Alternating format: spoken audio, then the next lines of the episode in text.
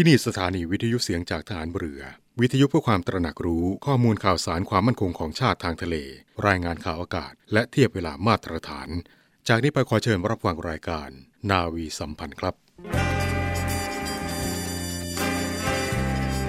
ประเทศชาติจะเป็นปึกแผ่นมั่นคงได้ ก็ด้วยคนไทยทุกหมู่เหล่า พร้อมเพรียงกันปฏิบัติหน้าที่ของตน โดยมีอุดมคติและจุดมุ่งหมายอย่างเดียวกัน คือ ประโยชน์สุขของทุกคนในชาติ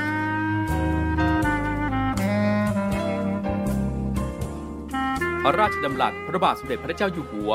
ในพิธีสวนสนาม ถวายสัตย์ปฏิญาณของทหารตำรวจ เนื่องในพระราชพิธีบรมราชาพิเศษ พุทธศักราช 2562 18 มกราคม 2563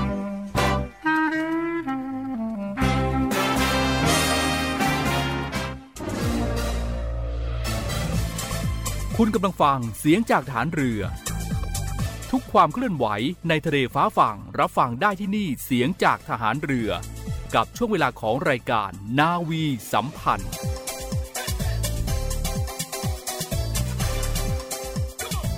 สวัสดีครับทุกท่านครับ ขอต้อนรับทุกท่านเข้าสู่ช่วงเวลาของรายการนาวีสัมพันธ์อีกเช่นเคยนะครับ7นาฬิกา30นาทีเป็นต้นไปครับ กับเรื่องราวที่น่าสนใจในกองทัพเรือของเรานะครับ พบกันเช้าวันนี้ครับ วันศุกร์ที่ 17 กันยายน พุทธศักราช 2564 นะครับ ซึ่งเดือนกันยายนนี้ครับ ก็ถือว่าเป็นเดือนสุดท้ายของการทำงานของหลาย ๆ ท่านนะครับ ที่จะครบเกษียณอายุราชการในวันที่ 1 ตุลาคมนะครับ ซึ่งในขณะนี้ครับ ประเทศไทยของเราก็กำลังเข้าสู่สังคมผู้สูงวัยนะครับ ก็คือจะมีประชากรกลุ่มผู้สูงวัยมากกว่าวัยอื่นนะครับ นั่นก็แปลว่าผู้สูงวัยบางคนนั้นครับ อาจจะไม่มีลูกหลานหรือว่าญาติมิตรให้พึ่งพิงเลยก็ได้นะครับ ดังนั้นคนที่กำลังย่างเข้าสู่วัยที่เรียกว่าสูงวัย ซึ่งในปัจจุบันนี้ครับก็คือ กลุ่มคนวัยทำงานที่จะเกษียณอายุราชการ ก็ควรที่จะเตรียมความพร้อมให้ดีๆนะครับ เพื่อที่จะได้ใช้ชีวิตสูงวัยอย่างมีคุณภาพนะครับ เพราะว่าหลังจากที่ท่านเกษียณอายุราชการไปแล้วนะครับ ก็จะมีเวลาว่างมากขึ้น หลายคนหลายท่าน อาจจะยังปรับตัวไม่ทันนะครับ เพราะว่าในช่วงชีวิตการทำงานที่ผ่านมาครับ ต้องพบปะเพื่อนฝูงผู้ร่วมงานมากหน้าหลายตานะครับ และก็มีงานหรือว่า มีกิจกรรมที่ต้องทำทุกวัน ก็อาจจะเกิดผลกระทบต่อสุขภาพจิตใจได้นะครับ ดังนั้นก็ควรที่จะเตรียมตัวหรือว่ามีการวางแผนในด้านต่างๆนะครับ และในวันนี้ครับก็ขออนุญาตนำเอาการวางแผนในด้านต่างๆสำหรับท่านที่จะครบเกษียณอายุราชการมาเรียนกับทุกท่านนะครับ มาเริ่มกันที่ด้านของสุขอนามัยนะครับ ควรออกกำลังกายหรือว่าเล่นกีฬาอย่างสม่ำเสมอ กินอาหารที่มีประโยชน์ต่อร่างกาย นอนหลับพักผ่อนให้เพียงพอวันละ 6-8 ชั่วโมง หากิจกรรมที่สร้างรายได้นะครับ กิจกรรมการกุศลที่เสริมคุณค่าให้กับตนเอง กิจกรรมการออกกำลังกายหรือว่ากายบริหารทุกวันอย่างน้อย สัปดาห์ละ 5 วัน ครั้งละ 30 นาที ไม่ควรออกกำลังกายที่หนักเกินไปโดยเฉพาะ ข้อเข่า เพราะว่าจะทำให้เข่าเรานั้นรับน้ำหนักมากขึ้น จนเป็นสาเหตุของข้อเข่าเสื่อม ควรทำกิจกรรมที่ต้องใช้สมองเพื่อที่จะลดการเสื่อมต่างๆ ของร่างกาย ควรตรวจสุขภาพร่างกายอย่างน้อย ปีละหนึ่งครั้ง แล้วก็ฝึกจิตและสมาธิเพื่อให้รู้จักปล่อยวาง มองโลกในแง่ดี เป็นการพัฒนาอารมณ์ เพื่อที่จะไม่ให้แปรปรวนง่าย ซึ่งก็จะส่งผลดีต่อระบบ ภูมิคุ้มกันของร่างกายนะครับ นี่ก็คือการวางแผนในด้านของสุขภาพอนามัยนะครับ ต่อไปก็เป็นการวางแผนในการปรับตัวทางสังคมและจิตใจ ควรศึกษาหาความรู้เพิ่มเติมอยู่เสมอเพื่อให้ทันสมัย พูดคุยกับผู้อื่นรู้เรื่อง และอาจให้คำแนะนำที่เป็นประโยชน์ต่อลูกหลานได้นะครับส่วนลูกหลานและญาติก็ควรให้ความสำคัญต่อตัวท่านนะครับ เพราะถือว่าเป็นผู้สูงอายุประจำบ้าน ควรหาเวลาเพื่อพบปะ หรือว่าโทรศัพท์พูดคุย ก็จะเป็นการช่วยให้ผู้เกษียณไม่เหงา และเกิดภาวะซึมเศร้านะครับ การวางแผนในด้านต่อไปก็คือ ในด้านพฤติกรรมการออมนะครับ ต้องออมทรัพย์สำรองไว้ใช้จ่ายหลังเกษียณให้เพียงพอ ต้องออมทรัพย์สำรองไว้ใช้จ่ายหลังเกษียณให้เพียงพอในแต่ละเดือน ก็จะเป็นการช่วยลดปัญหาและภาวะเครียดจากค่าใช้จ่ายที่ไม่พอใช้ได้นะครับการวางแผนในด้านต่อไปก็คือด้านที่อยู่อาศัยนะครับ ในเรื่องของที่อยู่อาศัยนะครับ ก็ต้องวางแผนนะครับว่าจะพักอาศัยอยู่กับใครหรือว่าอยู่ตามลำพัง ควรจัดบ้านและสภาพแวดล้อมให้เหมาะสมคำนึงถึงความปลอดภัยเมื่อมีอุบัติเหตุ และอันตรายต่างๆ เช่น ใช้วัสดุกันลื่นในห้องน้ำ มีราวจับ ใช้โถส้วมแบบนั่งราบ จัดบ้านให้โล่ง และอากาศถ่ายเทได้สะดวกนี่ก็เป็นข้อแนะนำในการวางแผนสำหรับท่านที่จะเกษียณอายุราชการใน ปีนี้นะครับ ดังนั้นในช่วงที่ก่อนที่จะเกษียณนี้ครับ ก็ควรที่จะเตรียมตัวหากลุ่มเพื่อนกลุ่มเครือข่ายต่างๆ ไว้ หรือว่าอาจจะหากลุ่มสมาชิกที่มีอายุใกล้เคียงกัน เพื่อที่จะได้ร่วมกิจกรรมต่างๆ เสริมคุณค่ากับชีวิต และเป็นการส่งเสริมสุขภาพกาย สุขภาพจิตใจ และเป็นการลดความเสี่ยง ภาวะซึมเศร้าและความเครียดได้นะครับนี่ก็เป็นเรื่องราวที่นำมาฝากกับทุกท่านในช่วงแรกของรายการในวันนี้นะครับ ในช่วงนี้เราไปฟังเพลงเพราะๆกันก่อนนะครับ แล้วกลับมาพบกันกับเรื่องราวที่น่าสนใจกับช่วงเวลาของรายการนาวิสัมพันธ์ของเรานะครับ ดาบของชาติเล่มนี้ คือชีวิตเรา ถึงจะคมอยู่ดีรับไว้สำหรับสู้ภัยรีให้ชาติเรานา ให้มิตรให้เมียให้ลูกและ ชาติไทย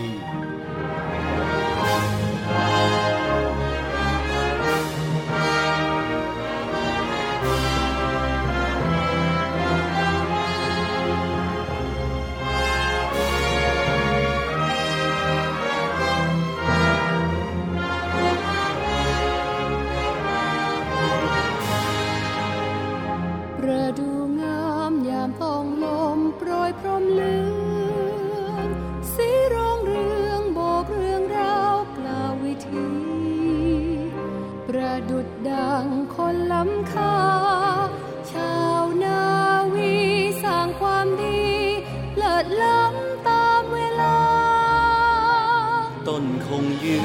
นงามเด่นเป็นหลักไว้ ไม่อ่อนไหวต่อลมฝนทนหนักหนาประดุดดังคนมุ่งมั่นและฝันฝ่าเพื่อนำพาวนเวียนสู่วันประดูบาน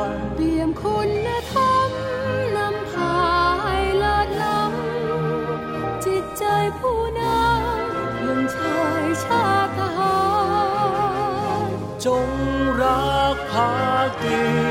ซื่อสัตย์กราบเท่านานจิตประสานสามัคคีทุกที่ไป คือเกียรติยศแห่งราชนาวี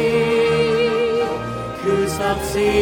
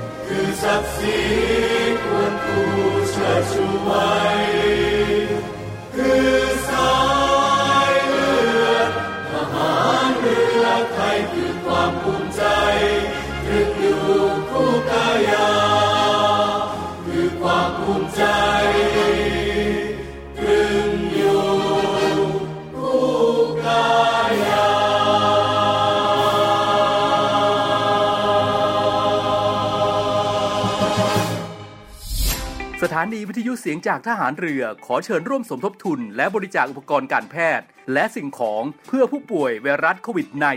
-19 ร่วมสมทบทุนมูลนิธิสมเด็จพระปิ่นเกล้า โดยบริจาคผ่านบัญชีธนาคารทหารไทยจำกัดมหาชน ชื่อบัญชี มูลนิธิสมเด็จพระปิ่นเกล้า เลขที่บัญชี 040ขีด2ขีด00002ขีด0เมื่อโอนเงินแล้วส่งหลักฐานการบริจาคเพื่อขอรับใบเสร็จรับเงิน ได้ที่ Facebook มูลนิธิสมเด็จพระปิ่นเกล้าหรือที่หมายเลขโทรศัพท์ 02 475 2737 และ 062 378 7364 ร่วมบริจาคอุปกรณ์การแพทย์และสิ่งของ สามารถบริจาคได้ที่ ศูนย์รับบริจาคโรงพยาบาลสมเด็จพระปิ่นเกล้ากรมแพทย์ทหารเรือ หมายเลขโทรศัพท์ 02-475-2576 และ 063442 2614 ขณะนี้ครับสถานการณ์การแพร่ระบาดของโควิด -19 ก็ยังคงน่าเป็นห่วงอยู่นะครับ และในโอกาสนี้ครับก็ขอเชิญชวนทุกท่านนะครับ มาร่วมช่วยเหลือผู้ป่วยโควิด -19 กับกองทัพเรือนะครับ ก็ขอเชิญชวนทุกท่านนะครับ ร่วมสมทบทุนเพื่อที่จะจัดหาอุปกรณ์ทางการแพทย์ช่วยเหลือผู้ป่วยวิกฤตโควิด -19 กับโรงพยาบาลสมเด็จพระปิ่นเกล้ากรมแพทย์ทหารเรือนะครับ ซึ่งในขณะนี้ครับมีจำนวนผู้ป่วยติดเชื้อโควิด -19 จนปัจจุบันนี้ครับ โรงพยาบาลสมเด็จพระปิ่นเกล้ากรมแพทย์ทหารเรือนั้น มีผู้ป่วยโควิด -19 เกินศักยภาพของจำนวนเตียงที่จะรองรับได้นะครับ จึงมีความจำเป็นที่จะต้องเพิ่มจำนวนเตียงสำหรับผู้ป่วยติดเชื้อ ในโอกาสนี้ครับก็ขอเชิญชวนทุกท่านนะครับ ร่วมบริจาคเพื่อที่จะช่วยเหลือผู้ป่วยวิกฤตโควิด -19 กับโรงพยาบาลสมเด็จพระปิ่นเกล้านะครับ โดยการร่วมบริจาคได้ที่ ศูนย์รับบริจาค โรงพยาบาลสมเด็จพระปิ่นเกล้ากรมแพทย์ทหารเรือนะครับหมายเลขโทรศัพท์ 02475 2576 02475 2576 หรือว่าจะร่วมบริจาคผ่านบัญชีธนาคารทหารไทยธนชาติจำกัดมหาชน ชื่อบัญชี มูลนิธิสมเด็จพระปิ่นเกล้า เลขที่บัญชี 040ขีด2ขีด00002ขีด0และในการให้ความช่วยเหลือพี่น้องประชาชนในขณะนี้ครับ กองทัพเรือ ก็ได้มีการจัดตั้งศูนย์เคลื่อนย้ายผู้ป่วยโรคติดต่อโควิด -19 ในพื้นที่ต่างๆครับ โดยในพื้นที่กรุงเทพมหานครและปริมณฑลครับก็มีกรมการขนส่งทหารเรือเป็นหน่วยรับผิดชอบ ติดต่อได้ที่หมายเลขโทรศัพท์ 02475 5238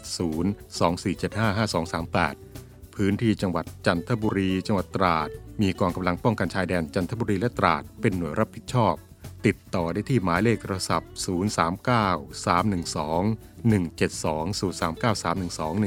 172พื้นที่จังหวัดสงขลาครับมีทัพเรือภาคที่ 2 เป็นหน่วยรับผิดชอบ ติดต่อได้ที่หมายเลขโทรศัพท์ 074 325 804 5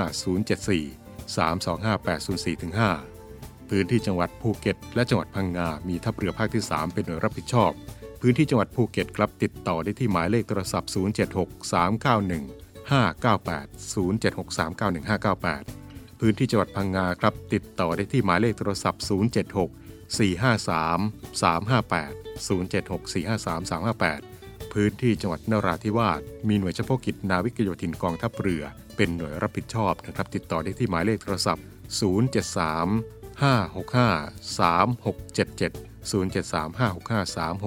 3677 และพื้นที่จังหวัดชนบุรีและจังหวัดระยองนะครับก็มีฐานทัพเรือสัตหีบ เป็นหน่วยรับผิดชอบ ติดต่อได้ที่หมายเลขโทรศัพท์ 038 438 494 038 438 494 และนอกจากนี้แล้วนะครับตามพื้นที่เกาะต่างๆ ในจังหวัดชนบุรีจังหวัดระยองนะครับ ทัพเรือภาคที่ 1 ก็ได้มีการเตรียมความพร้อมในการเคลื่อนย้ายผู้ป่วยโรคติดต่อโควิด -19 ตลอด 24 ชั่วโมง โดยติดต่อได้ที่ หมายเลขโทรศัพท์ 038 438 494 038 438 494 กองทัพเรือช่วยเหลือประชาชนร่วมต้านภัยโควิด -19 นะครับ และในเรื่องของการดูแลตนเองจากโควิด -19 นี้นะครับ ทางกระทรวงสาธารณสุขก็ได้ฝากถึงทุกท่านนะครับ เกี่ยวกับมาตรการป้องกันตนเองสูงสุด ทุกคนทุกที่ทุกเวลานะครับ นายแพทย์ชเวตสันนามวาดผู้อำนวยการกองควบคุมโรค และภัยสุขภาพ ในภาวะฉุกเฉินกรมควบคุมโรค ได้ถแถลงข่าวการคาดการณ์สถานการณ์โควิด -19 ในเดือนตุลาคม และการฉีดวัคซีนในโรงเรียนเมื่อวันที่ 14 กันยายนที่ผ่านมาครับที่ ศูนย์แถลงข่าวสถานการณ์โรคติดเชื้อไวรัสโคโรนา 2019 กระทรวงสาธารณสุข จังหวัดนนทบุรีนะครับว่า สถานการณ์โควิด -19 ในประเทศไทยมีแนวโน้มผู้ติดเชื้อที่มีอาการหนักและเสียชีวิตลดลงต่อเนื่อง ซึ่งเป็นผลมาจากมาตรการล็อกดาวน์ในช่วงที่ผ่านมา แต่ยังคงพบการระบาดเป็นกลุ่มก้อนอยู่บ้างกระจายหลายพื้นที่ จากการไปสถานที่เสี่ยง การทานอาหารร่วมกันการติดเชื้อภายในครอบครัว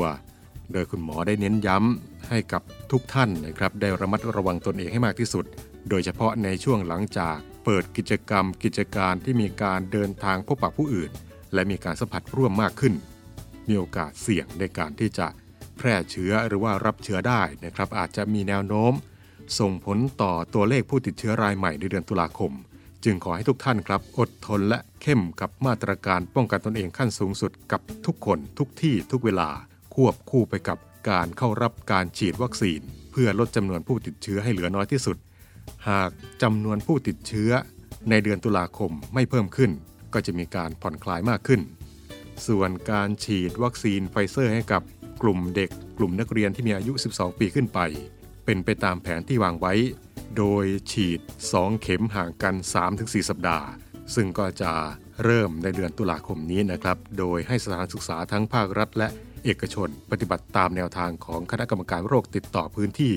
ซึ่งก็จะมีการประเมินการเปิดสถานศึกษาจากบริบทและสถานการณ์ในพื้นที่เพื่อให้เกิดความปลอดภัยทั้งครูบุคลากรทางการศึกษาและนักเรียนรวมไปถึงครอบครัวและชุมชน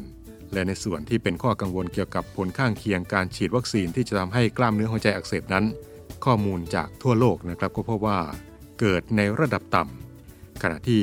การเกิดกล้ามเนื้อหัวใจอักเสบจากการติดเชื้อ พบว่าสูงกว่าถึง 6 เท่านะครับ และในภูมิภาคเอเชียก็พบเพียง 2-3 รายต่อแสนประชากร และในประเทศไทยของเราหลังจากที่ฉีดวัคซีนไปแล้วเกือบแสนราย มีรายงานเพียง 1 รายในเด็กอายุ 13 ปี และรักษาหายแล้ว ซึ่งก็ถือว่าวัคซีนมีความปลอดภัยนะครับ ส่วนเด็กที่ศึกษาในรูปแบบครอบครัวหรือว่าโฮมสคูลก็สามารถที่จะแจ้งความประสงค์กับหน่วยงานที่ขึ้นทะเบียนไว้ เพื่อที่จะประสานกับ สำนักงงานสาธารณสุขในพื้นที่นัดหมายการรับวัคซีนต่อไปนะครับ เรื่องของการฉีดวัคซีนป้องกันโควิด -19 นี้นะครับ ในวันที่ 24 กันยายนนี้นะครับ ทางกระทรวงสาธารณสุข ก็ได้เตรียมแผนระดมพลังฉีดวัคซีนโควิด -19 ให้กับประชาชน 1 ล้านโดส เพื่อถวายเป็นพระราชกุศลแด่องค์สมเด็จพระมหิดลาธิเบศรอดุลยเดชวิกรม พระบรมราชชนก พระบิดาแห่งการแพทย์แผนปัจจุบัน ที่ทรงมีคุณูปการอันใหญ่หลวงต่อปวงชนชาวไทยอย่างหาที่สุดมิได้ในด้านการแพทย์ การสาธารณสุข และเพื่อประโยชน์กับประชาชนนะครับ และใน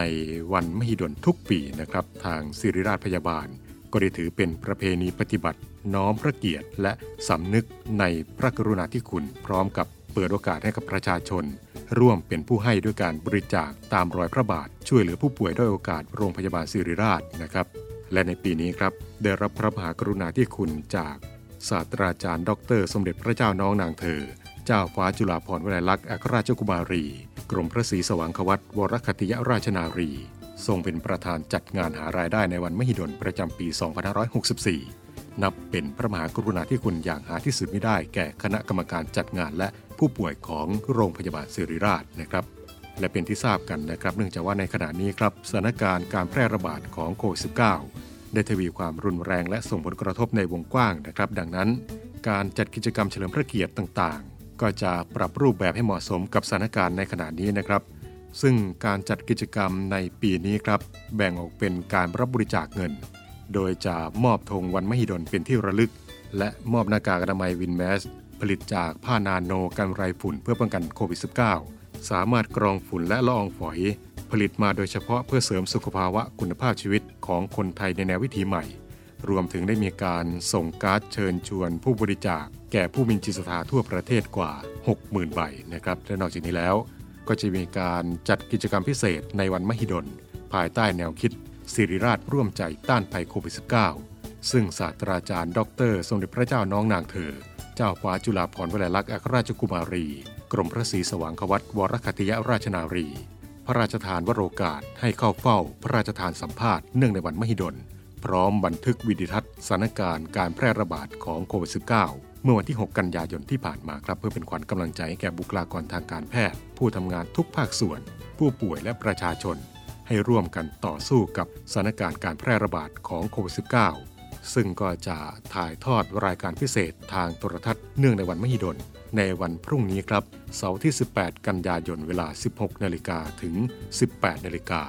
ทางสถานีวิทยุโทรทัศน์กองทัพบกช่อง 5 ซึ่งก็จะเป็นแม่ข่ายหลักในการแพร่ภาพให้รับชมได้พร้อมกันทาง Thai Global Network ซึ่งแพร่ภาพ 170 ประเทศ 6 ทวีปทั่วโลก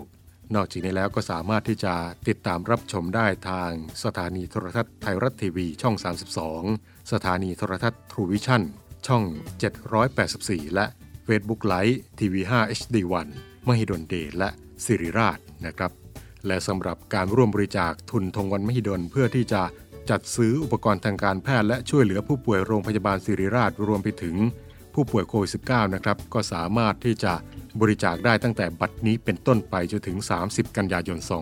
2564 ผ่านช่องทางต่างๆ ดังต่อไปนี้นะครับ ในกรณีที่บริจาคออนไลน์ผ่านเว็บไซต์นะครับ ก็ขอเชิญที่ www.si-e-service.mahidol.ac.th/don นะครับ เว็บไซต์ของสิริราชนะครับ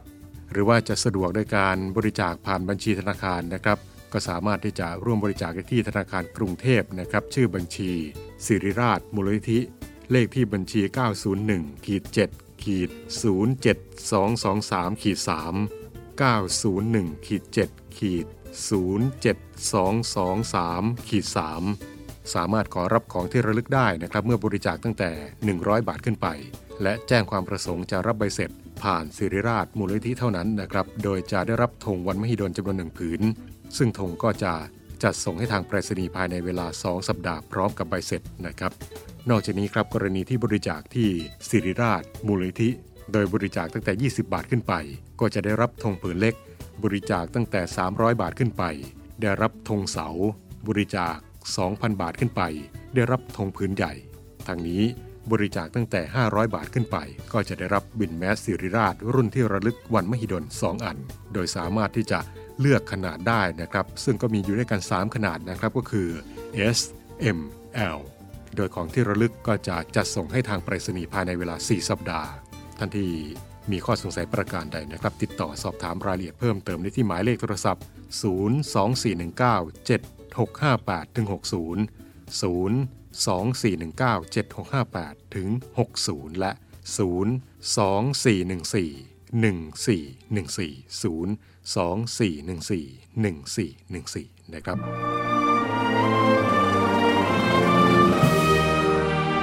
เพื่อเทิดทูนพระเกียรติคุณ และสืบสารปณิธานของพลเรือเอกพระเจ้าบรมวงศ์เธอ พระองค์เจ้าอภกรเกียรติวงศ์กรมหลวงจุฬาภรณ์เขตอุดมศักดิ์ในภาพหมอพร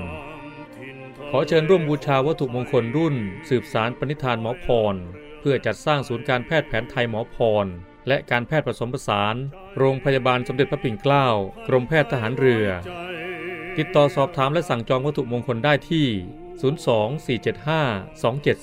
024752737 หรือ 087 621 9161 โดยโอนเงินผ่านธนาคารทหารไทย ชื่อบัญชี กองทุนจัดตั้งศูนย์การแพทย์แผนไทยหมอพร เลขที่บัญชี 040 257 6961 โอนเงินแล้วส่งหลักฐานการโอนเงินที่ บัญชีลายทางการ สืบสารปณิธานหมอพร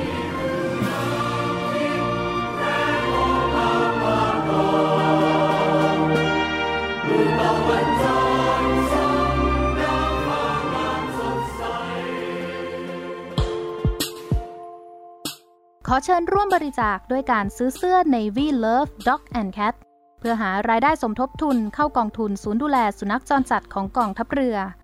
คณะอนุกรรมการจัดหารายได้และบริหารเงินกองทุน คณะกรรมการบริหารจัดการศูนย์ดูแลสุนัขจรจัดของกองทัพเรือ ได้จัดทำเสื้อยืดคอกลม Navy Love Dog and Cat จำหน่ายตัวละ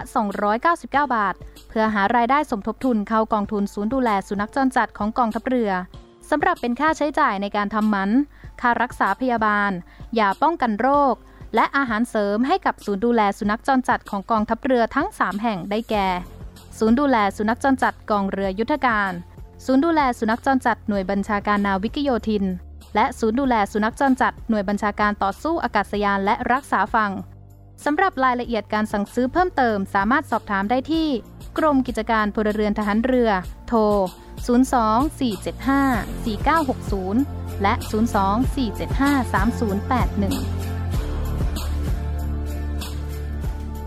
ก็ขอเชิญร่วมบริจาคด้วยการซื้อเสื้อ Navy Love Dog and Cat เพื่อหารายได้สมทบเข้ากองทุนดูแลสุนัขจรจัดกองทัพเรือ ในขณะนี้ก็มีด้วยกัน 3 ศูนย์นะครับก็คือ ศูนย์ดูแลสุนัขจรจัดกองเรือยุทธการ ศูนย์ดูแลสุนัขจรจัดหน่วยบัญชาการนาวิกโยธิน และศูนย์ดูแลสุนัขจรจัดหน่วยบัญชาการต่อสู้กาศยานและรักษาฝั่ง สอบถามรายละเอียดเพิ่มเติมได้ที่หมายเลขโทรศัพท์ 0 2475 4960 0 2475 4960 นะครับ และส่งท้ายรายการวันนี้กันด้วยข่าวจากกรมกำลังพลทหารเรือนะครับ ในขณะนี้ครับได้มีการจัดตั้งศูนย์บริการข้าราชการกองทัพเรือนอกประจำการในพื้นที่สัตหีบเรียบร้อยแล้วนะครับ ซึ่งก็ตั้งอยู่ที่อาคารแผนกที่ดินสวนแยก สวนสาธารณะหนองตะเคียนอำเภอสัตหีบจังหวัดชลบุรีนะครับ ซึ่ง ศูนย์บริการข้าราชการกองทัพเรือนอกประจำการในพื้นที่สัตหีบนี้ครับก็จะให้บริการในด้านงานกำลังพลนะครับ ไม่ว่าจะเป็นเรื่องของการรับบำเหน็จตกทอด การย้ายประเภททหารกองหนุนแบบมีเบี้ยวัด การขอรับบำนาญเพิ่ม การขอรับบำเหน็จดำรงชีพ การทำบัตรประจำตัวข้าราชการบำเหน็จบำนาญและการทำบัตรในช่วงเดือนตุลาคมถึงเดือนธันวาคมของทุกปี และการให้บริการด้านการเงินนะครับ ไม่ว่าจะเป็นการขอรับเงินสวัสดิการเกี่ยวกับการศึกษาของบุตร การขอรับเงินสวัสดิการเกี่ยวกับการรักษาพยาบาล การขอรับเงินช่วยพิเศษ 3 เท่า กรณีที่ข้าราชการเสียชีวิต การขอรับหนังสือรับรองเงินบำนาญรือว่าเบี้ยวัดการขอรับหนังสือรับรองสิทธิ์ในบำเหน็จตกทอด เพื่อใช้เป็นหลักทรัพย์ ประกันการกู้เงินนะครับก็ขอแจ้งให้กับกำลังพลกองทัพเรือทุกท่านทราบโดยทั่วกันนะครับกับ ศูนย์บริการข้าราชการกองทัพเรือนอกประจำการพื้นที่สัตหีบตั้งอยู่ที่ อาคารที่ดินส่วนแยก สวนสาธารณะหนองตะเคียนอำเภอสัตหีบจังหวัดชลบุรีนะครับหมายเลขโทรศัพท์ 09 2780 1868 09 2780 1868 นะครับและทั้งหมดนี้ก็คือเรื่องราวที่นำมาเรียนกับทุกท่านกับช่วงเวลาของรายการนาวีสัมพันธ์ในเช้าวันนี้ครับมาถึงตรงนี้เป็นว่าเวลาของรายการหมดลงแล้วนะครับพบกับช่วงเวลาของ รายการนาวีสัมพันธ์ได้เป็นประจำทุกวันนะครับ7นาฬิกา30นาทีเป็นต้นไป ทางสถานีวิทยุในเครือข่าย เสียงจากทางเรือทั่วประเทศนะครับเช้าวันนี้ ผมพระเจ้าเอกรณริศบุญเพิ่มพร้อมด้วยทีมงานรายการนาวีสัมพันธ์ทุกคนต้องลากันไปแล้ว ขอบคุณทุกท่านที่ติดตามรับฟัง สวัสดีครับ